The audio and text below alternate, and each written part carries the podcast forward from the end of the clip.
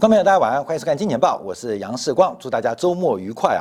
好，在下礼拜五、礼拜六、礼拜天，我们在高雄、台总、台中、台北这个将举行这个线下的一个见面交流的活动。那感谢今天赶的踊跃报名，目前这个从高雄、台中、台北的活动都已经额满了，而且我们也会在应该已经大家已经收接受到这个呃进场的二维码的门票啊。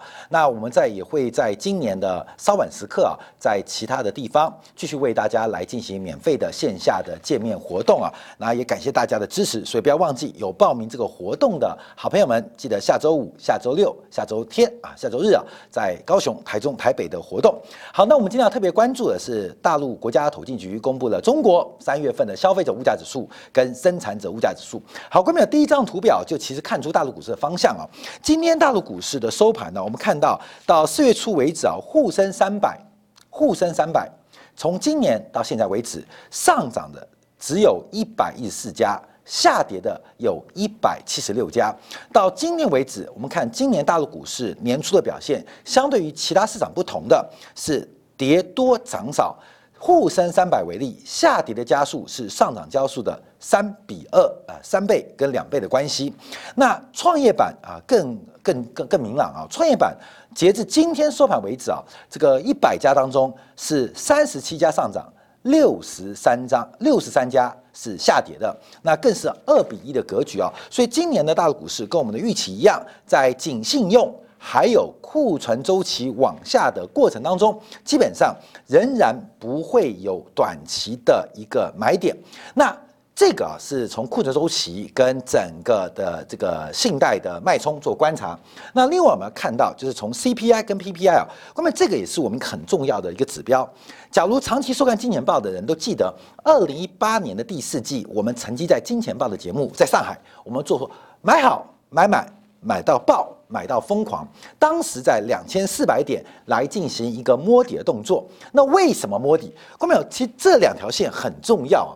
一条线是消费者物价指数，一条线 PPI 叫生产者物价指数。经济宏观分析并不难，生产者物价就是厂商企业的成本，上市上柜公司的成本。消费者物价指数就是它的售价。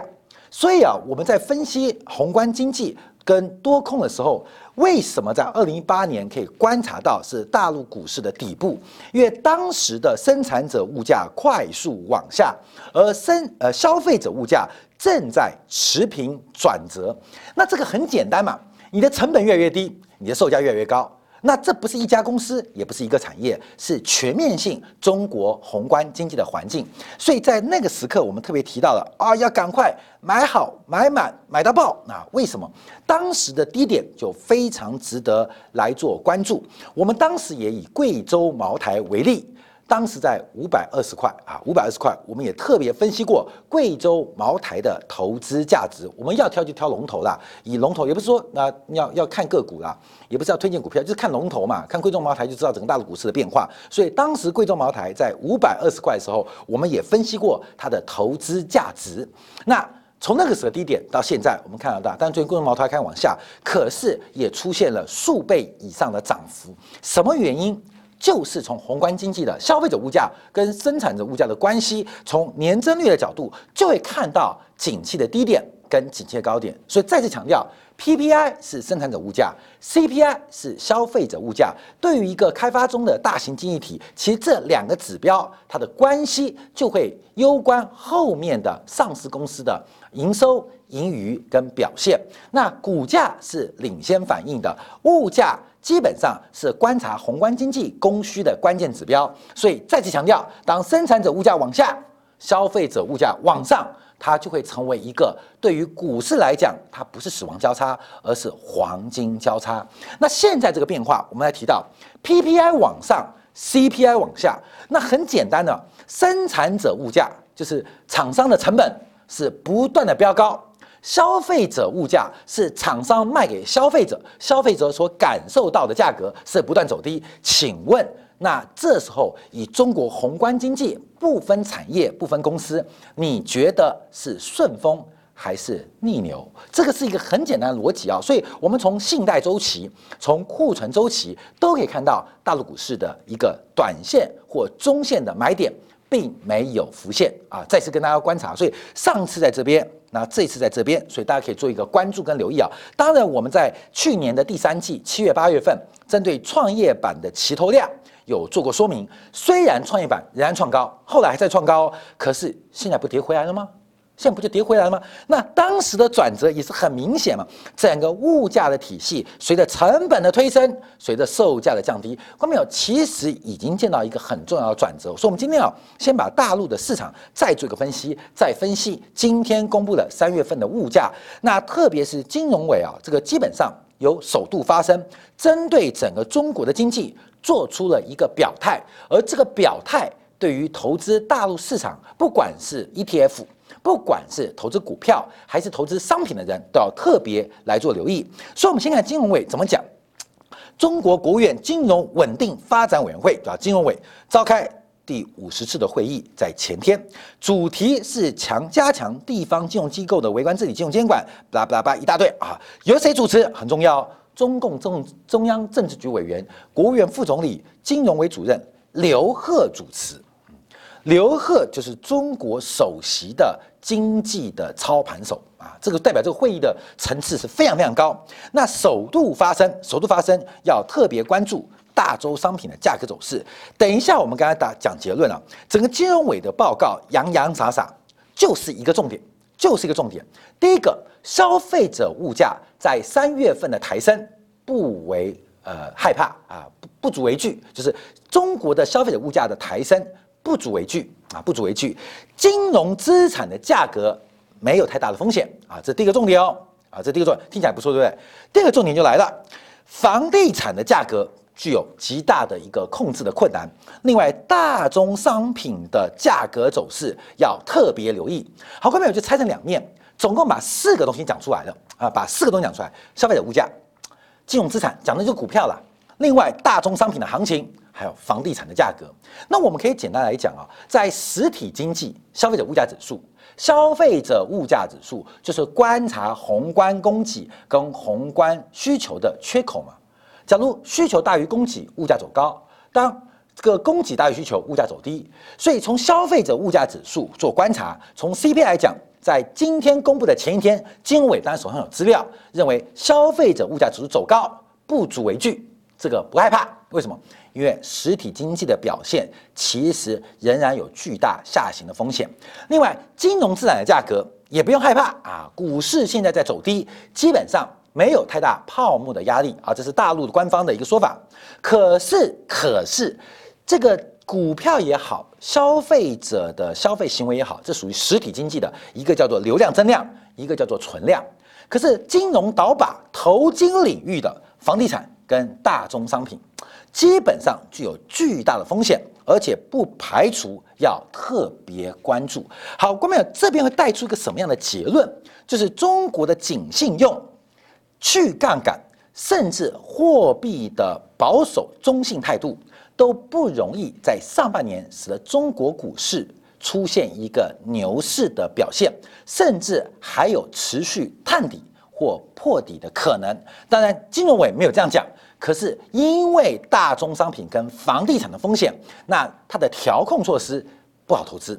那大宗商品被点名，也就代表大陆的商品行情的多头牛市会不会即将见到顶峰？所以，我们现在要往下做观察。第一个，把金融委所讲的几个重点来做观察。我刚一破题，今年的沪深三百到四月初为止，跌多涨少。跌的是涨的一点五倍，三比二的概念，创业板更是二比一，就是跌的加速是上涨加速的两倍之多啊！到四月到今天为止啊，到今天为止，所以大陆股市以金融资产的价格，就是以股票为例，债券也不好。股票也不好，所以这两个基本上应该是没有风险的，没有宏观调整的必要。那股市要涨吗？当然不是，因为宏观经济有别的现象在做变化。所以第一个，我们解释四大项目、四大资产，金融委刘鹤总理所提到的，副总理所提到的一个关键项目。第一个，股市目前是在官方来讲啊，没有泡沫，那跌就是让它去吧啊，要因为重点治理也不是股市啊，那重点治理什么？我们看一下昨天公布的啊，今天公布的消费者物价指数，这个消费者物价指数开始加快啊，我们看到这个从年增率做观察的话，已经来到了 CPI 是零点四，是创下了五个月以来的新高，那这个数字可能还会再加快。还会再加快，尤其是扣掉激情效应，中国内生的消费者物价的上涨速度，在今年第二季仍然会有一个上扬过程。可是为什么金融委认为不足为惧？就是中国的通货膨胀并不是一个担忧的方向。包括我们看到最近的猪价不断的走低，大量的鲜果蔬菜的上市都平衡。平准了物价表现，那更重要的是住房价格，这个是一个特别关注的指标。我们等一下做说明啊，所以我们先解释两个目前熊市的，一个是通膨胀，那只是一个反弹现象，而跟美国很有点像，就是对于长期的通货膨胀，中国的金融委并不担心啊，并不担心。另外，股市目前来讲没有泡沫，那基本上就是熊市发展，所以基本上从从官方宏观角度做关注啊。好，那。这个消费者物价跟这个呃股市有没有机会？那就要看另外两个风险何时泡沫被治理。一个是大宗商品，一个是房地产。因为我们看到从整个 PPI 观察，年增率来到了百分之四点四，这是一个非常非常惊人的速度。好，关门我们再回看看看看，关门再看看就就是刚一开始提到的这个数字啊。就这个数字啊，就是目前消费者物价指数是反弹的，但中国的官方目标是百分之三哦。美国、日本、欧洲，他们的官方目标是百分之二，所以百分之三百不一样哦。目标百分之三，所以还早得很。可是生产者物价年增率已经来到百分之四点四。百分之四点四，而且主要是受到国际大宗商品的一个价格上涨影响，涨幅是不断扩大。好，那这个涨幅就是这次被点名的一个方向。大宗商品发生了什么样的变化啊？发生什么变化？我们看到，不管是油粕类的豆油、菜油，在今年都一度创下九年新高，包括了纸浆，包括了苯乙烯期货是创下了历史新高，热轧钢板、玻璃、螺纹钢等等都挑战。上市以来的历史新高或十年新高，另外包括重要的玉米淀粉也创下了期货市场的历史新高，尿素的价格、肥料的价格也创下历史新高，PVC 的价格创下十一年的新高。当然，今天大陆商品市场被金融委的讲完话之后，跌多涨少，可代表什么意思？原物料的大涨，成本的推升，已经引发。大陆市场一个非常大的一个压力，尤其这些上涨的原因是来自需求吗？还是来自供给端的变化？这次也特别提到，这个碳中和的政策已经对于供给面产生影响，所以中国的碳中和政策会不会做些微调？这也是后面要做一个关注的。所以我们看到这次看到消费者物价指数上不来。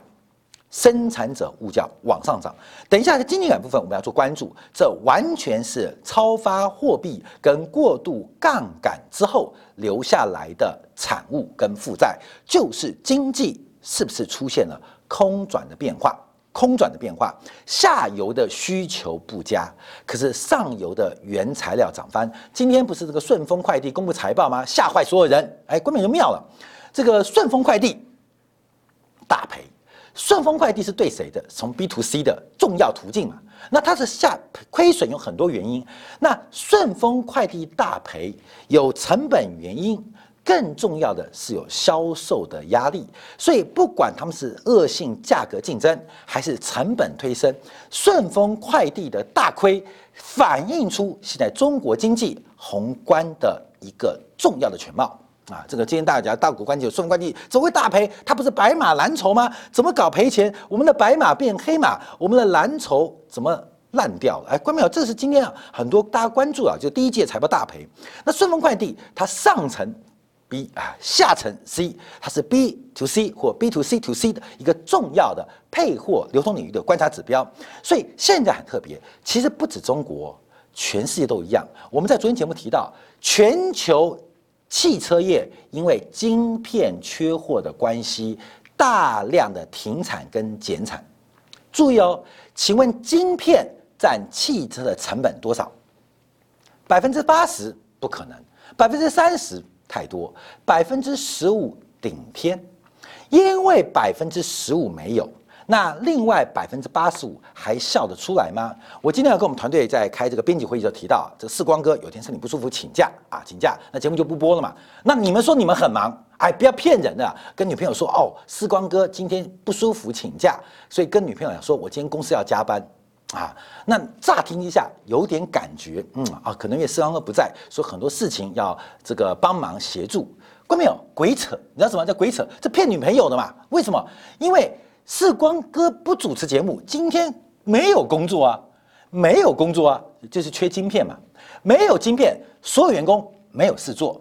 那你跟女朋友讲说，哎，今天我们老板他不舒服，所以很多事情我们要多帮忙多担待。哎，有道理，有道理，应该。那你赶快去，赶快去，赶快去，因为老板不在家。屁，老板不在家，今天没工作，你懂吗？没有节目播出，你哪有鬼工作啊？所以。那这个女朋友笨啊，笨就是笨，她是投资人，你你懂意思吗？今天晶片缺货，什么都缺晶片，看到没有？晶片在各行各业都是核心的元件。那请问，核心元件缺货，其他人不就是放无薪假或放假去吗？我们看到昨天啊，这个全球最大的光学镜头大力光啊，大力光的老板月这个呃林林老板啊，基本上他是很直白的，三月很差，四月比三月更差，五月。比四月还会更差，哥们，你懂意思了吗？没有晶片，没有晶片，镜头都卖不出去。哥们，一个手机除了镜头跟晶片之外，那其他的产业为什么还笑得那么开怀？我就觉得，哥们，一定有人在骗人，一定有骗人。晶片没骗人，大力光没骗人，中间很多人笑干嘛？笑假的，所以我们看到这个是反映经济一个空转的过程。所以我们看到，从工业生产者的出厂价格开始狂飙，从生产资料的价格开始狂飙，包括制造业的购进成本也在狂飙，可是唯独出厂的价格飙不动啊，飙不动。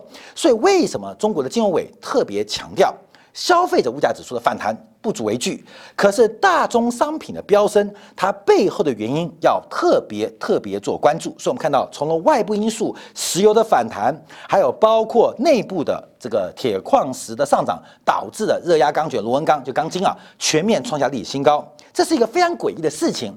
需求在哪里？需求在哪里啊？观众朋友们注意到汽车的销量。跟汽车停工、跟汽车晶片这三个东西是对不上去的，你知道吗？汽车的销售量、终端销售量、跟汽车的生产、跟汽车晶片的缺货，这三个是对不起来的。最近面板大涨，面板终端就是电视、显示器跟手机，它的销售量跟面板因为晶片缺货涨价，这三个东西也是对不起来的。有的为真，有的一定会正位。为假，所以我们看到啊，这个大陆啊，金融委啊，也没有任期压力，也没有短期的一个呃目标的这个取向，所以讲出真话啊，关淼，这消费者物价，嗯，不不用不用不用担心它反弹，再谈啊，谈谈谈谈谈不远的啦，因为下行的趋势正在发生，可是大宗商品的炒作热潮持续做关注。好，另外提到就是房地产压不下来。啊，这个是二零二一年啊，今年啊，国内呃房地产涨幅前二十大的城市啊，这个中国不断祭出房地产调控措施超过一百次啊。我们昨天啊，在新视也提到，韩国的这个共和民主党啊，文在寅的政党，因为房价调控失败啊，这个把整个首尔市的票仓跟釜山市这个对手的这个好不容易抢过来的这个釜山市市长一次全部输光，而且输的。光光光的，输的光光光的，所以这个房地产的调控会有多大？包括银保监郭树清一直强调，房地产泡沫化的倾向比较强。观众朋友，房地银保监主席郭树清讲，房地产泡沫化的倾向比较强，所以目前观察到，这个包括人大财经委提到，这个中国出现金融危机，一定是房地产危机引爆的。所以目前观察，一个是投机的存量泡沫僵化。泡沫刚性，另外大宗商品的炒作基本上是国家所特别关注的一个焦点，所以我们要提到这个商品期货大涨，不仅是外部因素，还有包括外来资金。根据彭博社所报道，去年十月份以来，大陆放宽的包括了煤炭、大豆在商品期货，包括白银、外租的准入政策之后，很多西方的对冲基金伺机而动，伺机而动。所以未来这几年，中国的大宗商品市场会不会越来越有波动性，或越来越投机性？那我们这边跟大家报告跟提醒的原因，就是在这边，在这个宏观由刘鹤副总理领导的金融委负责顶层设计，消费者物价反弹不用管它。啊，不用管它。那金融市场资产价格涨的股市跟债市目前没有泡沫风险，可是针对大宗商品的投机，还有在房地产的泡沫僵化，关没有？中国的信贷脉冲，还有紧信用，甚至紧货币的动作会不断加强。那我们这边就会完整解释了大陆市场的投资机会，在短线当中是不会发生的。不会发生的，尤其是我们看到在这个外部环境对中国去杠杆有利的局局面，外面都在加杠杆嘛，啊，印钞、财政政刺激，所以中国现在可以利用外部宽松的环境进行内部的去杠杆。所以我们看到今年二零二一年呢，中国的财政的赤字就影响到财政赤字影响到的国债发行比去年少了一兆。就中国国债的发行总量啊，包括建新还旧的，还有包括新增的债务增量，比去年少了一兆多，少了一兆多，代表中国现在要利用一个外部宽松的环境，积极的在内部去杠杆，没有一个没有一片雪花在雪崩的时候是无辜的啊！关明，你懂意思吗？因为这个雪要山崩了，要山崩去杠杆嘛，雪要崩了。你不要以为有雪花很漂亮很可爱，它会有生存的机会，它们都会是整个市场上最后下跌的受害者。提醒大家特别来观察留意。所以，我们今天啊，把这个大陆的消费者物价指呃指数跟三者物价指数先回推到二零一八年底，当时怎么观察大陆股市的转折？现在反向同样的方法。反身做观察，就会知道大陆市场目前变化，加上由刘鹤副总理领导的金委他的谈话，官们注意到这种紧信用跟信贷脉冲的冲击从中国开始发动，甚至会逐步影响到外围市场。分享给大家。好，休息一下，我们就要从一下，等一下我们要从这个包括了玉米昨天转强，那另外啊，这个美国现在大乱啊，这个不是晶片缺货也好，现在番茄酱缺货。现在卫生纸缺货，整个美国现在劳工也缺货。可是昨天晚上跟美国公布的初次申请失业金人数创下新高，出现了很奇怪变化。美国废了，美国人也废了。那美国会出现什么样的空转局面？我们进一下广告，会在精彩的部分做进一步的分析跟说明。